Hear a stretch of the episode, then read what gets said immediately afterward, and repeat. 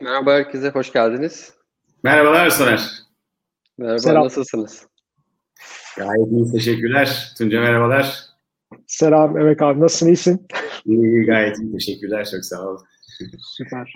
Ee, bu durumda ya bizimle birlikte Tunca ve Emek abi olacak. Emek abi işte düğün.com, anneysen.com, okul.com.tr'nin kurucusu. Yani büyük bir ihtimalle çoğumuz zaten platformlara aşinayızdır.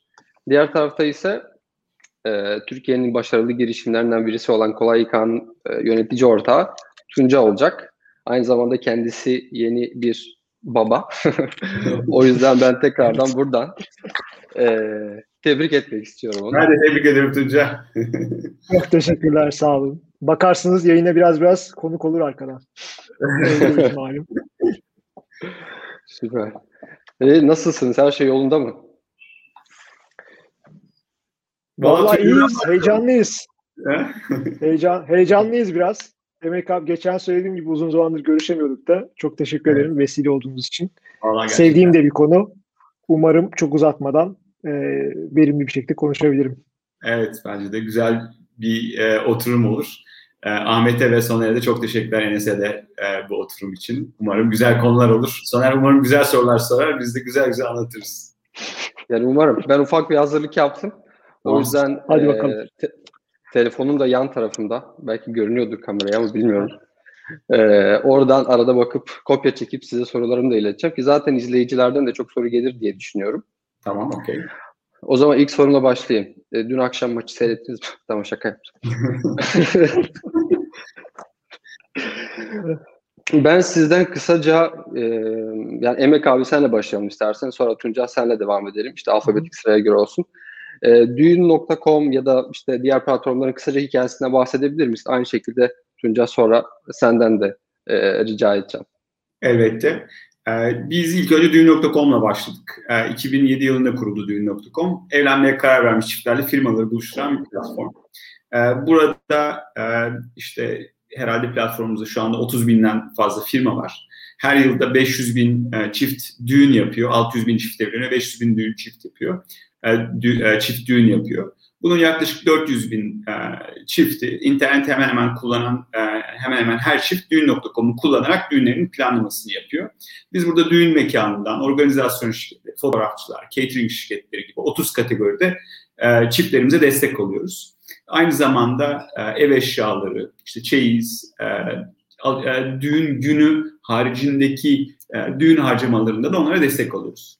E, Soner. Bunun dışında 2016 yılında e, iki tane e, kadının Aylin ve Pınar'ın kurduğu anneysen.com'u onlardan satın aldık. Çok başarılı bir girişim. Burada hamile kalmaya çalışan kadınlar, hamile kadınlar, bebekli anneler ve çocuklu annelere yönelik içerik üretiyoruz. Burada da her ay işte bu saydığım kategorilerde annelerin, kadınların yüzde ellisi anne kullanıyor. Gerçekten çok e, çok güçlü bir platform. E, bir de en son düğün.com'daki bilgimizi nereye aktarabiliriz dediğimde okul.com.tr'yi kurmaya karar verdik. Ama okul.com.tr bağımsız bir şirket. Şu anda kardeşim Emre e, yönetiyor. Ben e, Emre ile beraber kurduk e, diyorum ama o şu anda kurulduğundan itibaren karşı binamızda e, Galata'da e, okul.com.tr yapıyor. O da çok iyi gidiyor. E, bayağı hızlı büyüyorlar. E, orada da e, okul arayan velilerle e, okulları buluşturuyor. Anaokulu, ilkokul, ortaokul, lise de varlar. E, orada da e, firmalara yani okullara e, okul komitede üyelik satıyorlar ve onları ailelerle buluşturuyorlar diyebilirim. Üç tane işimiz var. Süper. Çok teşekkürler. Tunca senden de kısaca alırsak çok harika olur. Tabii ya bizde Kolayika isimden anlaşılacağı üzere bir insan kaynakları yazılımı. Aslında insan kaynakları ve personel yönetimi yazılımı diyoruz. Ee, çok temelde ve kısaca insan kaynakları departmanının bütün sorunlarını çözmeyi hedefleyen hizmetler ve yazılımlar sunuyoruz. Ee, farkı şu, Kolayika'da her çalışanın kendisine ait birer hesap oluyor ve hepimizin şirketimizle kurduğumuz ilişki sırasında, iletişim sırasındaki bütün süreçleri Kolayika'daki hesaplarınız üzerinden yönetebiliyorsunuz. E, bizim de şu an 6200'ün üzerinde kola, e, kolayı kullanan şirket var. Sistemde 250 binin üzerinde çalışan var. E, yani her hafta en az bir kere kolay hikaye giren 250 bin üzerinde çalışan var. E, şu an işte bu bahsettiğim şirketlerin çok büyük bir kısmı Türkiye'de. Aynı zamanda pandemiden bir 6-7 ay önce başlattığımız bir Yunanistan operasyonumuz var. Orada da çok hızlı büyüyorduk. Pandemi araya girdi. Şimdi tekrar başladık. O ivmeyi kazandırmaya çalışıyoruz. Ee, bizde farklı hizmetler yok fakat dört tane uygulamamız var. Çok kısa onlardan bahsedeyim. İşte personel yönetimi tipik. İşte izinler, harcamalar, fazla mesai, e, işte zimmetler ve benzeri. Bir performans değerlendirme modülümüz var. Bir bordro modülümüz var. E, bir de vardiya yönetimi, shift management modülümüz var. E, hem avantaj hem dezavantaj. Yaptığımız iş aslında şirketlerde böyle çok da sevilmeyen bir departmanın kendisinin de yapmayı çok sevmediği işler. E, ama biz bu sevilmeyen işleri kolaylaştırdığımız için e, kullanıcılarımız tarafından seviyoruz. E, bizim de avantajımız o. E, özetle yaptığımız işi böyle ifade edebilirim. Örnekler verirken biraz belki derinleştiririz. Biz de, süper. Biz de an, e, aynen dediğim gibi e, kolay yıkan müşterisiyiz ve çok memnunuz. Evet. Ben e, süresi çok kolaylaştırıyor. E, ben çok beğeniyorum. İş modelinizi de çok beğeniyorum. Şirketi de çok beğeniyorum açıkçası. Çok teşekkürler. evet, o zaman, geçelim. O zaman e, ilk soru ve bence en önemli soru. Sizin için içerik ne demek? Yani içerik o üretimini ve içerik e, süreç planlamasını siz şirketinizde nereye, şirketinizin hangi kısmına konumlandırıyorsunuz? Yani sizin için önemi nedir içerik üretiminin? Tunca sen başla istersen ben sonra cevap Olur, başlayayım. Ee, şöyle bizim için içerik işin tam merkezinde duruyor. Ee, neden merkezinde duruyor dersen aslında çıkış noktası çok basit. Biz dört ortağız, dört kurucu. Ee, dördümüzün de eli içerik işine yatkın. Bu işi seviyoruz. Hem tüketmeyi seviyoruz hem üretmeyi seviyoruz. Bu tabii çok büyük bir avantaj. Ee, ikincisi bizim işimiz sorun çözmek söylediğim gibi. İnsan kaynakları profesyonellerinin sorunlarını çözüyoruz. Ve bu sorunları çözebilmek için, bir insanın sorununu çözebilmek için önce o sorunun hakim olduğunuzu ve çözümlerin sizde olduğunu göstermeniz gerekiyor. Bu sunumlar yaparak, konuları anlatarak çok fazla olmuyor. Bizim derdimiz sorunları anlatıp e, çözüm üretmek. İçerikten kastım ben bu sepetin içine işte şu an içinde bulunduğumuz etkinlikleri de koyuyorum. Webinarları da koyuyorum. Biz bayağı matbu bir dergi çıkartıyoruz. 3 ayda bir iyi kahve isimli. Bayağı böyle dergi yani kitap kağıdına basılı. Onu da koyuyorum. Blog yazılarını koyuyorum. Ondan sonra hatta zaman zaman e, yaptığımız sosyal medya çalışmalarını da koyuyorum. Bunların hepsini birazdan belki detaylarına gireriz. E, bağlantılı bir şekilde, bütünlüklü bir şekilde sunmayı söylüyorum. E, iki tane bunun bize çok büyük aslında avantajı oluyor. Birincisi e, B2B satışta yani kurumsal satışta insanları gerçekten sorunlarını çözebileceğinize inandırmak için size güvenmeleri lazım. Güvenmeleri için de e, sizi tanıması, işte en azından fotoğraflarını görmesi, ürettiklerinizi görmesi gerekiyor. Hele hele genç bir ekiple bunu yapmaya çalışıyorsanız ki kolay İK'nın yaş ortalaması 26. Yani ortalama 15-20 yıl tecrübeli İK'cılarla iş yapmaya çalışıyoruz. E, rüştünüzü ispat etmeniz gerekiyor. İçerik bunun için çok önemli bir araç. E, yani bakın biz bu konuyu biliyoruz, bize güvenebilirsiniz demenin aslında en güzel amacı. İkincisi de aslında bu oturumun konularından biri dönüşüm sağlamak. Yani potansiyel müşterilerimizi bulmak, onlarla iletişime geçmek, tabii ki en nihayetinde onlara satış yapmak haliyle. E, bu ikisi içinde temel stratejimizin tam ortasında içerik duruyor. Bu Türkiye'de de böyle. E, İngilizce web sitemizde de böyle. Şimdi Yunanistan için aynı planı yapıyoruz. Yunanistan'da da böyle. Bunun böyle çok genel geçer bir formül olduğunu düşünüyorum. Lokal bir meseleden daha ziyade. Süper, çok güzel. Yani özellikle e, senin de dediğin gibi yani B2B tarafta içerik üretmek çok önemli ki Türkiye'de aslında yani geçmişe bakarsak son yıllarda biraz popüler olmaya başlayan bir konu oldu. Peki hazır o oraya değinmişken de sen B2B tarafında içerik üretmenin e, gelecekte ne, nasıl bir hal alacağını öngörüyorsun? Şöyle e, B2B tarafta içerik üretmenin tabii şöyle bir farkı var diğer taraflarla. Bu tamamen güven aslında tabii bütün tüketim ürünlerinde de de yazılım ve hizmet alanında e, daha ziyade güven oluşturmaya dayalı. Şimdi e, ben böyle çok da dediğim gibi sevdiğim için okumayı vesaire ayrıca yayıncılık da yaptım daha önce girişimcilik hayatında geçmeden önce. E, bu işi biraz da hobi gibi bakıyorum. E, birkaç tane problem var bu içerik üretme kısmında. Bunların çözülmesi gerekiyor. E, biz hem kendimiz bu sorunları çok fazla yaşıyoruz hem de diğer şirketlerin yaşadığını görüyorum. E, birinci problem böyle bir bağlamından kopuk içerikler çok fazla oluyor. Yani giriyorsunuz bir web sitesine işte trafik yakalamak için eskiden hala vardır belki de ben de daha önce danışmanlık yaptığım için biliyorum böyle işte geliyorlar şu kadar bize kayıt lazım. Bizim sayfanın trafiğini iki buçuk katına çıkarmamız lazım gibi. E, bağlamından kopuk olmayan içeriklere gidişatın artacağını düşünüyorum. İkincisi e, bağlantısallığı yüksek içerikler üretilmesi gerekiyor. Yani e, bizim mesela Kolayika'nın bloguna biz zaman zaman temizlik yapıyoruz. Ya diyoruz bu bizim mesela spamimizin dışında kaldı artık bu içeriği buradan çıkartalım. Veya işte artık yeni böyle bir konu getirdik ama diğerleriyle bağlı olsun diye. E, üçüncüsü özgünlük. Bu bizim durmaya çalıştığımız yer. Özgünlükten kastım e, eşsiz olmaktan daha ziyade rekabetten sıyrılıp sahici işler yapabilmekten bahsediyorum burada. Yani A onu yapmış biz de bunu yapalım. İşte aynısının farklı renklisini yapmayalım da bambaşka bir ürün ortaya çıkartalım.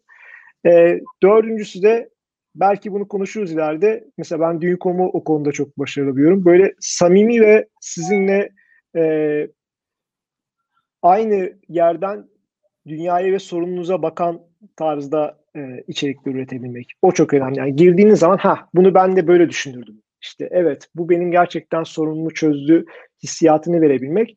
Geri kalan her şeyin ben araç olduğunu düşünüyorum. Yani şu an içinde bulunduğumuz da öyle, bir blog post da öyle, gazete ilanı da öyle, kitap yazmak da öyle. Bunları sağladıktan sonra e, araçlar bize yardımcı olacaktır. Gelecekte bunun üstüne kurulacak diye düşünüyorum. Evet. Süper. Çok teşekkürler detaylar için Tunca. Sen oradan çok güzel bir pas verdin. Ben de şimdi topu Emek abiye atıyorum. Emek abi sizin şirkette içerik ne kadar önemli? Ne kadar şirketin merkezinde içerik üretmek? Tamam. Ben B2C tarafından bakayım biraz. Yani şimdi e, bizim sektörümüz gereği biz e, evlenmeye karar vermiş çiftlere yönelik e, bir teknoloji şirketiyiz ve içerik üretiyoruz. Şimdi iş düğün olunca insanlar hayatlarında bir defa evleniyorlar. Yani umarız bir defa evlenirler ve çok mutlu olurlar ama bu bir defa evlenirken hiçbir şey bilmiyorlar. Hayatlarında ilk defa düğün yapacaklar. Hayatlarında ilk defa ev kuracaklar. Dolayısıyla onlara vereceğimiz herhangi bir bilgi onlar için çok değerli. Yani bizdeki e, anlayış o bilgiyi ve o içeriği insanlara vermemiz zaten işin merkezi. Dolayısıyla içerik bizim işimiz. Yani içerik üretmemiz gerekiyor. Bu içerik herhangi bir içerik olabilir. Yani biz videoda içerik, işte e, çiftlere yönelik e, müzik seçiminde içerik, e, firmaların bilgisi, telefon numaralarının orada olması, fotoğrafların güzel olması, fotoğrafların kaliteli olması, doğru sınıflandırılması. Bunların hepsi bizim için çok önemli ve biz yani yıllardır sektörde olan içerik üreticileriyle de hep iletişimdeydik. Biz bu içeriği üretmek için ve korumak için ve zenginleştirmek için her sene inanılmaz bir yatırım yapıyoruz çok ciddi alıyoruz bu içeriğin kalitesini, güncel olmasını e, ve insanların gerçekten işine yaramasını. Çünkü e, birçok içerik, yani Soner siz daha iyi biliyorsunuzdur e, içerik bulutundan e, hikaye şekilde yazılıyor ve insanlar aslında o içerik kullanılmıyorlar. Çok uzun işte Google'ın e, bir şekilde e, SEO'da kullanması için yazılan içerikler oluyor. Ama biz öyle yazmıyoruz. Yani biz gelen insanların, kullanıcılarımızın, çiftlerin, annelerin gerçekten doğru bilgiye ulaşması için e, yazılar yazıyoruz. E, bu da zaten bingo. E, kullanıcı deneyimini çok iyi hale getirdiği için e, Google'da sizi gene ön plana çıkartmaya başlıyor. Dolayısıyla bizim işimiz zaten bir yerde e, içerik yazmak, bu içeriği çok kaliteli hale getirmek ve güncellemek. Her zaman da e, hiçbir şey bilmeyen e, evlenmeye karar vermiş insanlara maksimum derecede e, fayda sağlamak. Zaten yaptığımız iş bu diyebilirim sonrasında. Süper, harika. Yani şöyle, yani içerik üretmek her zaman çok önemli. Her zaman yani birçok şirketin merkezinde yer almalı. Ama burada tabii ki şey de çok önemli. Yani son kullanıcıyı yani içeriği tüketen, kişiyi bir şekilde dönüştürmek. O yüzden e, yani belki aramızda izleyen SEO'cu yani arkadaşlar vardır onlar kızmasın ama sadece anahtar bazlı içerik üretmek e, zaten artık yok. Geçtik o devirden. Şu anda tamamen kullanıcıyı merkeze alarak yani onun ihtiyacını ön plana çıkararak içerik üretmemiz gerekiyor. Peki siz içerik üretirken sonuçta yani son kullanıcının bir satın alma e, tüneli var. Her, yani farklı adımlardan geçiyor. Bu adımları düşünerek mi içerik üretiyorsunuz her zaman yoksa farklı yöntemleriniz mi var? Ya bizde zaten Soner e, süreç şöyle başlıyor. E, Düğün.com'un e, özelinde e, çiftler e, birbirleriyle evlenmeye karar veriyor. Bu andan itibaren düğün planlama süreci başlıyor ve ilk e, aslında ihtiyaç düğün mekanı. E, ve e, diyelim ki siz e, Ocak'ta evlenmeye karar verdiniz. E, Ağustos'ta düğününüz var.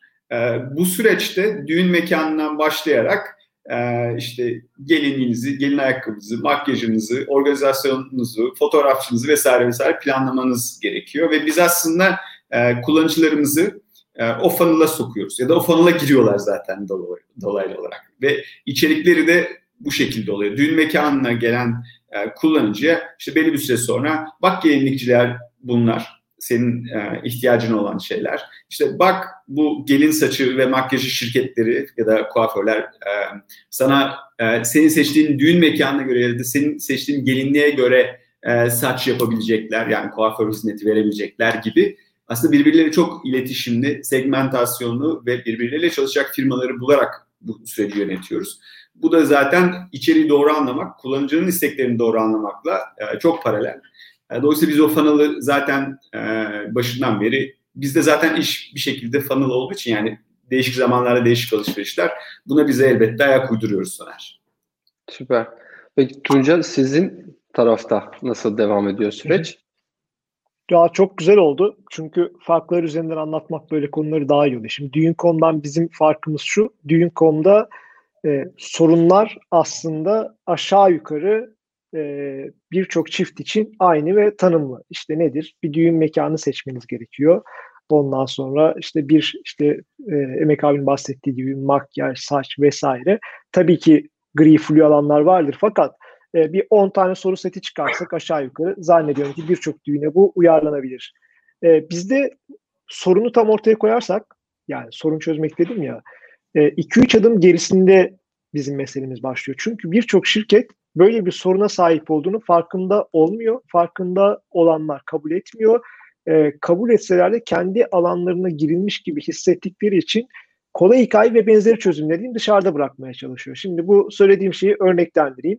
Hiçbir şirket yoktur ki ben çalışanlarımın izinlerini takip etmiyorum desin. Herkes çalışanların izinlerini takip ederdim ama sorarsanız kağıt kalemle takip eder, Excel'le takip eder.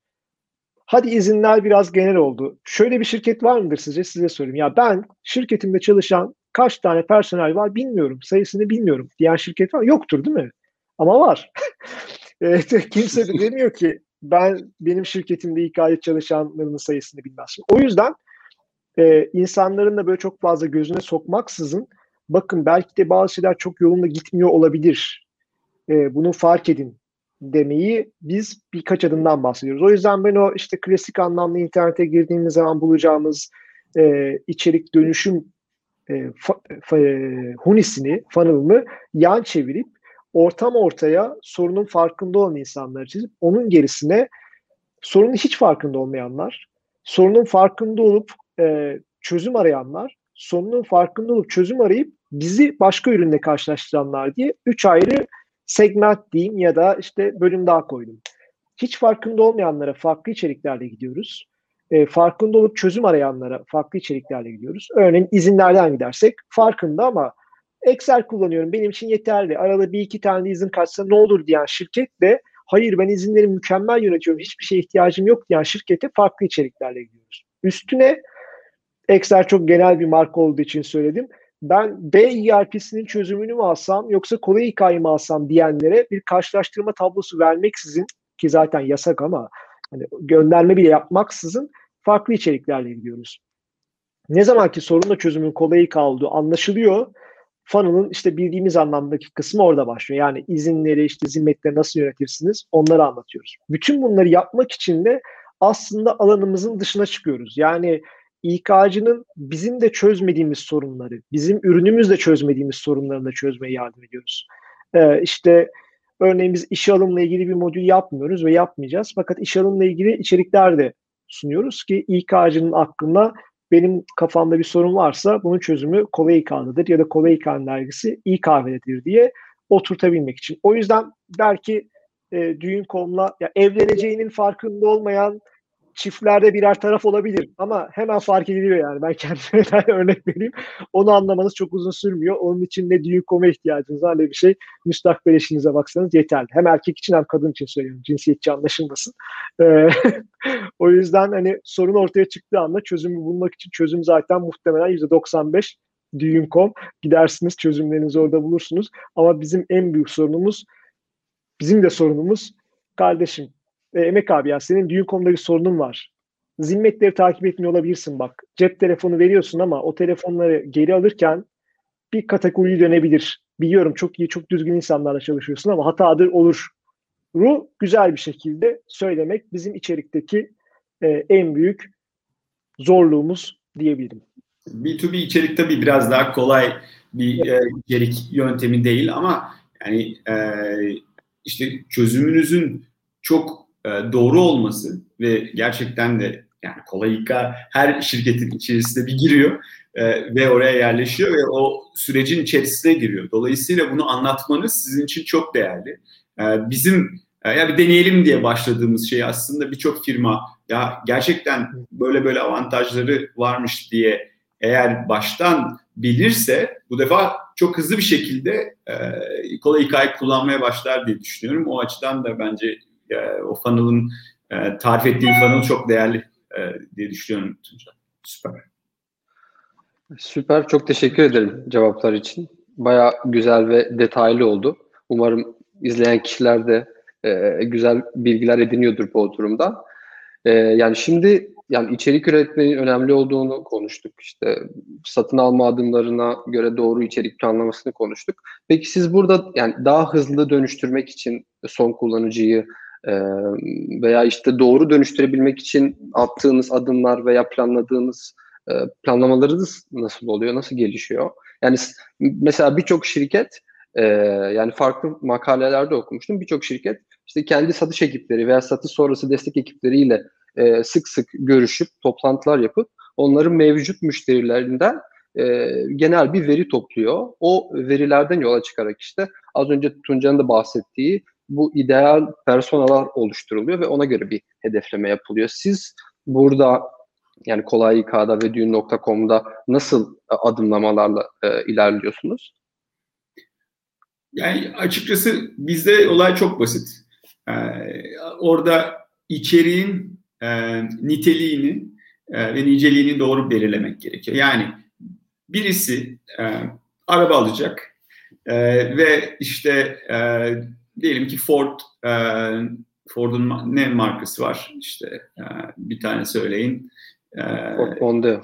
Ha, Mondeo olacak. Ford Mondeo fiyat yazarsa eğer siz ona Ford Mondeo'nun fiyatlarını göstermeniz gerekiyor. Çünkü o artık alacak yani oraya gelmiş e, fiyat soruyor ve e, fiyatları karşılaştırmak gerekiyor. Ama siz o adama eğer ee, ya Ford iyidir aslında. Ford'un da şu özellikleri vardır. Ford bilmem nedir. Ford aile arabasıdır. Bak mutlu aileler de Ford kullanıyor falan yazarsanız yani e, geriye götürmüş olursunuz o içeri ve adamı tatmin etmeyecektir. Dolayısıyla siz adama Ford'un alabilecek yerleri, nerede alabilir, en uygun, en uygun nerede, nerede alabilir, işte modelleri neler, fiyat avantajları nelerdir gibi içerik sunmanız gerekiyor. Dolayısıyla e, yani kullanıcının ne istediğini çok net bilip bilgi mi almak istiyor yoksa hedefe mi ulaşmak istiyor? E, bunun ayrımını çok net göstermeniz ya da sunmanız gerekiyor. Yoksa kullanıcının hiçbir zaman yok. Yani böyle içerik okuyacak zaman kimse de yok. Gerçekten. Onu hedefe ulaştırmanız gerekiyor. Eğer ihtiyacı varsa da böyle içerik yazmanız da gerekiyor. Dolayısıyla insanların ne istediğini çok iyi bilip e, ona yönelik e, hemen hedeflemenizi yapıp sonuca ulaştırmanız gerekiyor bizim tüm stratejimiz bundan ibaret Soner. Yani gelen kullanıcının ne aradığını çok iyi bilip onu çok hızlı bir şekilde içeride o dönüşüme sokup e, hemen sonuç aldırmaya çalışıyoruz. E, bizde e, düğün.com'da e, işte yani gelen kullanıcı hangi kategoride e, sonuç almak istiyor? Ne zaman almak istiyor? Ne kadar firma görmesi gerekiyor o kararı verebilmesi için? Bunların hepsini takip ediyoruz ve e, kullanıcıyı doğru işte e, sizin dediğiniz gibi hunilere sokarak e, bunun kararını verdiriyoruz onlara. Ama yani zaten gene söyleyeceğim bizim yaptığımız iş bu. O doğru ihtiyacı doğru zamanda bulup tahmin edebilmek ve kullanıcıya onun karşılığını verebilmek. Tunca sen de ya çok benzer aslında. Ee, yani bu bambaşka bir oturumun konusu ama ben mesela o persona çalışmasına çok inanmıyorum. Ee, şimdi sosyoloji mezunuyum ben. Çok sağ araştırması da yaptım. Ee, persona diye bir şey yok. İddialı konuşayım. Yani öyle persona çıkartayım. Bu insanlara içerik üreteyim. Böyle bir şey mümkün değil. Olsa keşke zaten bunu sosyoloji bilim olarak kendisi yapar ve bugün yaşadığımız birçok toplumsal sorunu çok rahat bir şekilde çözerdi. Ama persona yok ama aslında sorun kümeleri var. E, Emek abimin söylediği gibi kullanıcının, potansiyel müşterinizin sorun kümelerini bir yere getirip onlara çözüm ürettiğiniz zaman ve bunu içerik olarak verdiğiniz zaman birçok mesele ortadan kalkıyor. Aslında personel kastettiğimiz şey de ortak sorunlar olan insanlar diye tanımlayalım. Yani bir takım böyle ortak sorunlar olan insanlar var. Ee, işte bunları belki fiziksel, işte sosyo-kültürel, e, ekonomik vesaire şeylere göre çok oturtamıyoruz biz. B2B'de hatta B2C'nin de birçok alanında. Yani çikolata satıyor onun. Öyle bir personeller üzerinden gitmeniz biraz zor. Çok genel böyle ve yanılma payı çok yüksek e, olur ve sadece böyle sunumlarda kullanabileceğiniz 3-5 tane güzel grafik çıkar ama sizin satışınıza etkisi çok fazla olacağını düşünmüyorum. Ama sorunları doğru tespit edip e, o sorun kümelerini doğru kümelendirip birbiriyle alakasız birkaç sorunda hele aynı içerikte çözebiliyorsanız e, hem dönüşüm çok artıyor, içeriye talep çok artıyor ve rağbet artıyor.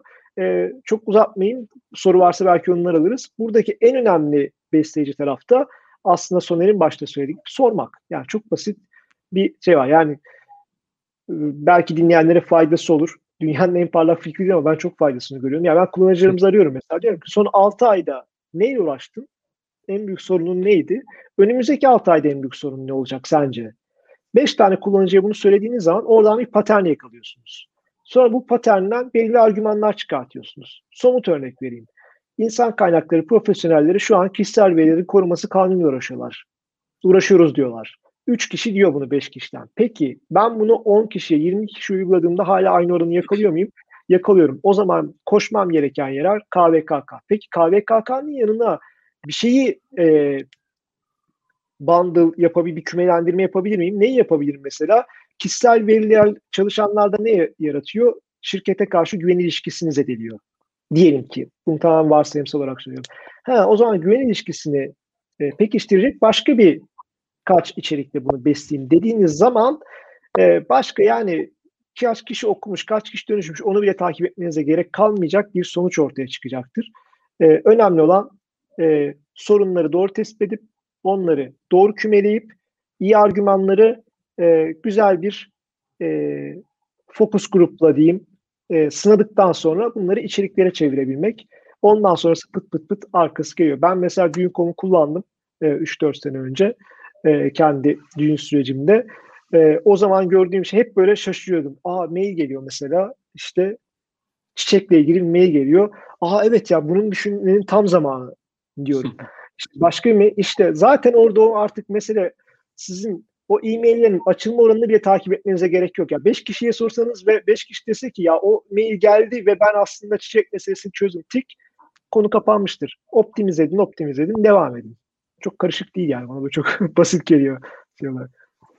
Formül olarak basit geliyor. Uygulaması değil yani. Basit düşünmemiz gerektiğini e, ifade etmek istedim. Süper. Aynen öyle. Yani basit basit olmak, açık iletişim kurmak zaten e, dönüşümü getirir bir şekilde. Yani günün sonunda hedeflenen satışı bir şekilde getirir. Peki bu noktada benim şöyle bir sorum olacak size. Şimdi içi, yani içeriği ilk etapta müşteriyi dönüştürmek için üretiyoruz. Müşteriyi dönüştürüyoruz. Peki siz dönüşen müşteriler için e, içerik üretimine e, ne açıdan bakıyorsunuz? Yani bu konuda e, aksiyonlar aldınız mı veya ne gibi aksiyonlar alıyorsunuz? Bana mı sordu? Ya bir an koptu Soner. Tekrar alabilir miyim sorunu? Kusura bakma. Tabii ki hiç önemli değil. Ben şeyi sordum Ömek abi yani satış yapmak için yani müşteri dönüştürmek için içerik üretiyoruz ya Ee, yani günün sonunda en büyük amacımız satış elde etmek. Satışı yaptıktan sonra müşteriyi elde tutmak yani e, onun e, sürekli bir müşteri olmasını sağlamak için ve potansiyel farklı ihtiyaçlarını da çözmek için içerik üretiyor musunuz ya da bu konudaki düşünceleriniz neler diye e, sormuştum. Tamam. B2C tarafında yani evlenecek çiftler tarafında e, çift evlendikten sonra bir daha onlara dokunmuyoruz. Adamın kafasını karıştırmıyor şimdi. Tekrar düğün Güzelmiş bu iş. Baştan başlayayım. yani öyle bir şeyimiz yok. B2B tarafında yani çok içerik üretmiyoruz. Yani oralara da bizim e, portfolyo yönetimi dediğimiz ekibimiz var. İşlerini arttırmak için sürekli onlara bilgi veriyor, tip veriyor. Ama şöyle bir projeye başlıyoruz eğer il, ilgini çekerse diye.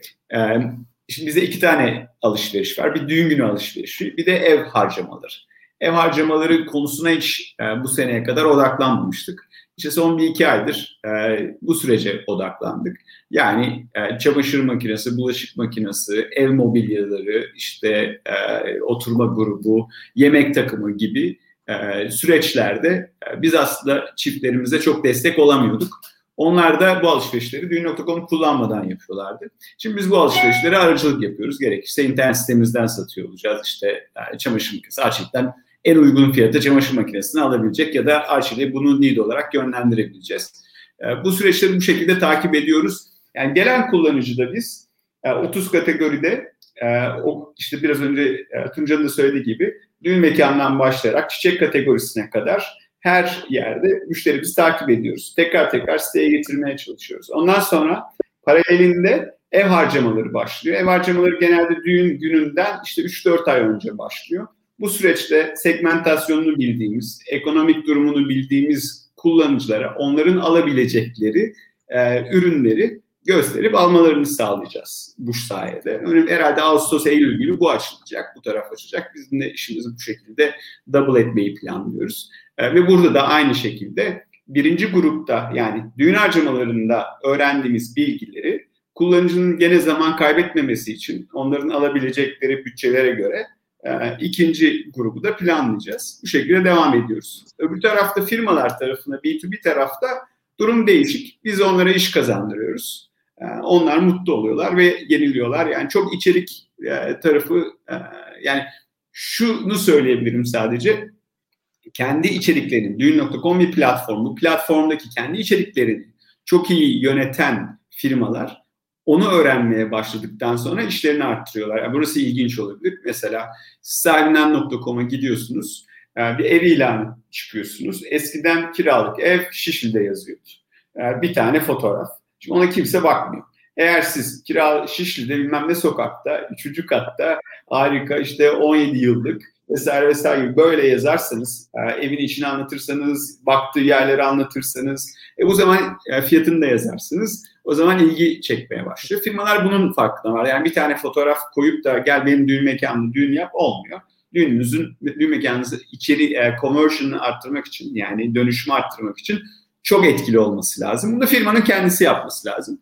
Onu öğrenmeye başladılar. Bunu yaptıkça onlar esas çok iş almaya başladılar. Biz bunları öğretiyoruz B2B e, tarafında firmalarımıza. Onları eğitiyoruz. E, ama bunu dediğim gibi e, hem videolarla hem yazdığımız e-maillerle hem de portfolyo ekibinin yöntemleriyle yapıyoruz diyebilirim Soner. Süper. Çok teşekkür ederim. Evet. Peki Tunca senin düşüncelerini al- alabilir miyiz bu konu hakkında? Tabii.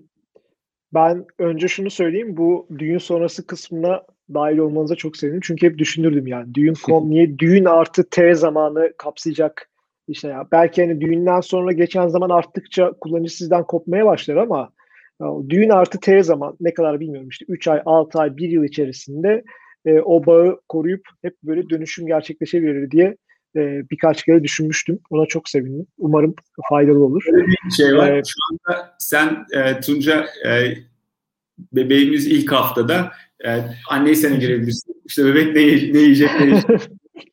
Çocuk biraz büyüyecek. Evet. geldiğinde de okul komitereden başlıyoruz orada. Evet, evet.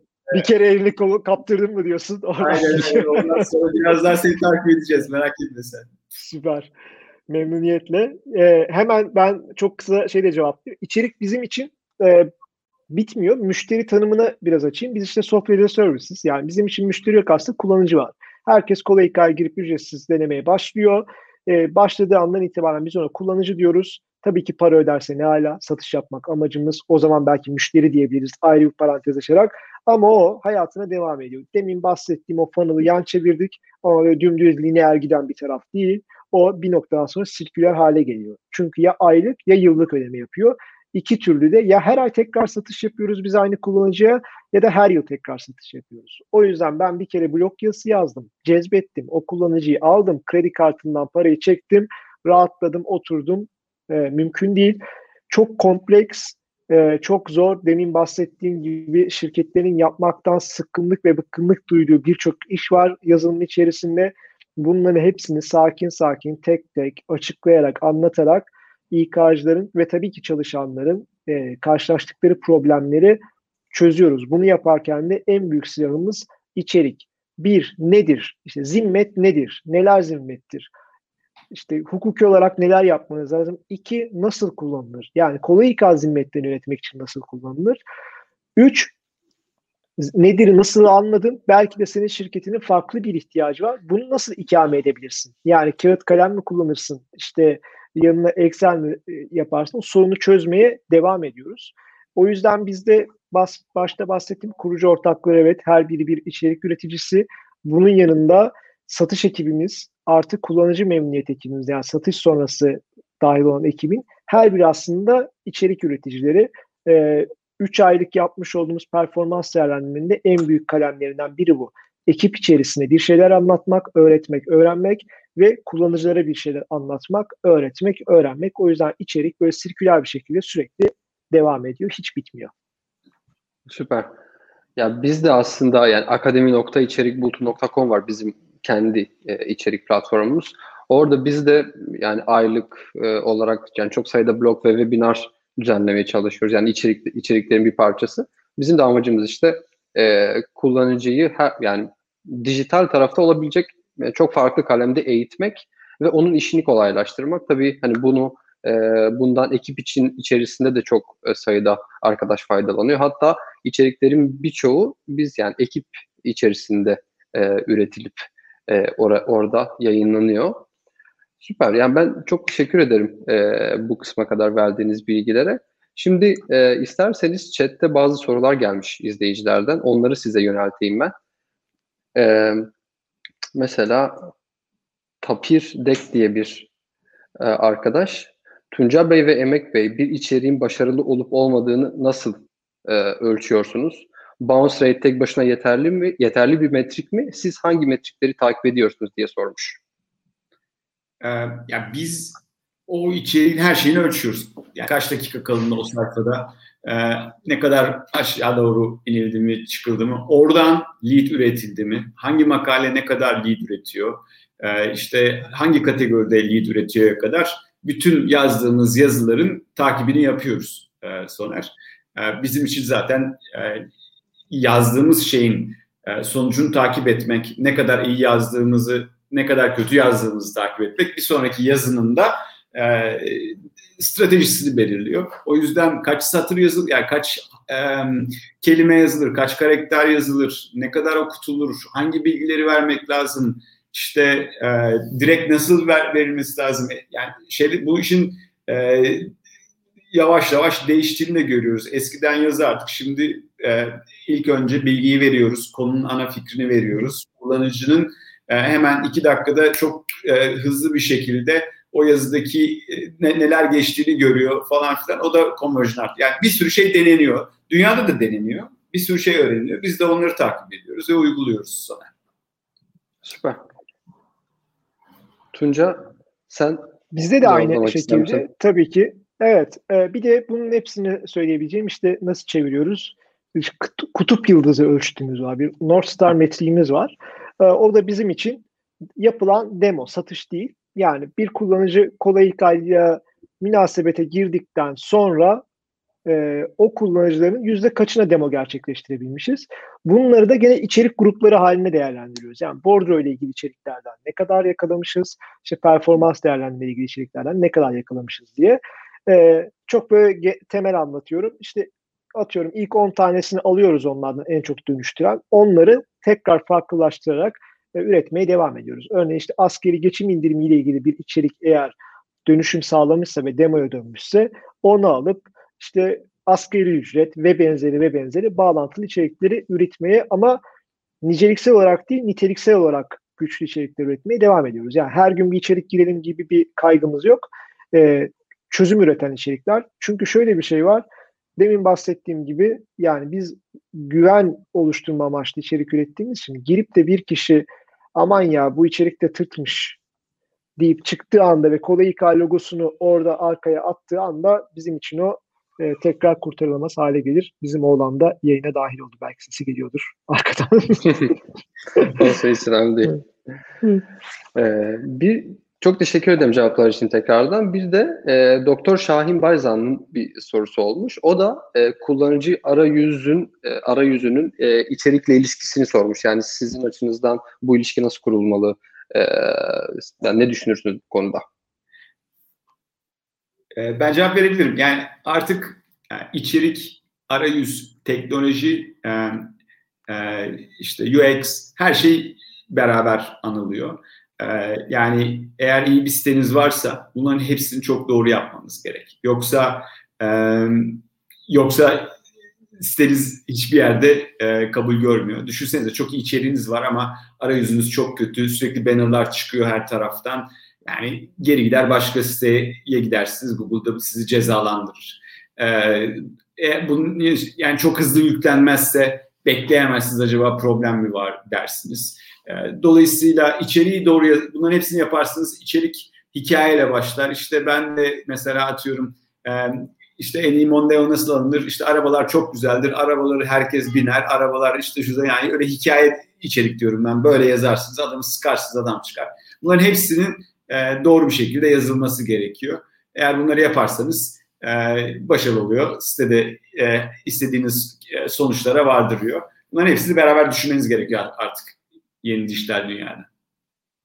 Evet yani çok haklısınız. Ee, özellikle o yani çok say çok sayıda site hepimiz mutlaka şeyi görüyoruzdur. Yani bir sürü pop-up e, çıkıyor işte mailini paylaş, hadi mailini ver, hadi mailini ver, hadi mailini ver, bize kayıt ol. Hani o kısmı güzel yönetmek e, çok önemli bence de. Tunca sen ne düşünüyorsun bu konuda? Yani bu eskilerin bir lafı vardı. Yani hukukçular çok kullanır. Usul esasa mukaddemdir diye. E, doğru sözü doğru yerde ve doğru zamanda doğru şekilde söylemek çok önemli. Bu içerik web sitesinde kullandığınız bir tekst olabilir, yaptığınız bir video da olabilir. E, bunu işte samimiyetle doğru bağlamda doğru şekilde sunmak önemli. E-posta adresi almak istiyorsanız elbette e-posta adresi için pop-up çıkartın ama e, 2021 yemek kartı ücreti ne olmuş diye arayan bir çalışanın karşısına da gel sana bordro yazılımı satayım diye pop-up çıkarttığınız zaman insanlara eh dedirtiyorsunuz. Ona gerek yok. O yüzden dikkatli olmakta, e, kurguyu doğru yapmakta çok fayda var. Tabii ki kullanıcı arayüzü, yönetim arayüzü bunların hepsi çok önemli ama genel anlamda siz prensipleri oturtursanız e, araçları kafanız net olduğu zaman araçları kullanmak çok rahat oluyor. Önemli olan amacı ve kafayı çok net tutmak diye düşünüyorum. Süper. Çok teşekkür ederim ben cevaplarınız için, vaktiniz için. Ee, arkadan yani rejiden, Enes'ten ses geldi. Süremiz sonuna yaklaşmış. Ee, o yüzden yavaştan toparlamak e, durumundayız. Çünkü bir sonraki oturuma geçilecek. Ben tamam. sizden yani akılda kalması, kalıcı olması açısından yani içerik üretiminde e, yani izleyicilere önerdiğiniz üç madde en önemli üç madde nedir diye sorarsam ve siz söylerseniz çok harika olur. Öylece de e, kapatmış oluruz diye düşünüyorum. Tuncay sen başla istersen. Ee, birincisi neyi ne için yaptığınızı bilip iyi bir bağlam kurulması gerekiyor. Satış mı yapmak istiyoruz, demo mu almak istiyoruz gibi teknik bir şey de olabilir bu. İkincisi bağlantısallıktan kopmamak lazım. Bu bağlantısallık teorisi var. Şimdi çok böyle e, nörobilimde falan da popüler oldu. E, mutlaka ona bakın e, bağlantılı içerikler hem Google seviyor bunu hem kullanıcı seviyor hem daha çok dönüştürüyor gibi güzel sonuçları da var. E, üçüncüsü de samimiyetten ve özgünlükten uzaklaşmamak gerekiyor. Bu üçünü sağlarsanız ne ne yaptığınız, ne nerede yaptığınız, ne nasıl yaptığınız çok fazla fark etmiyor.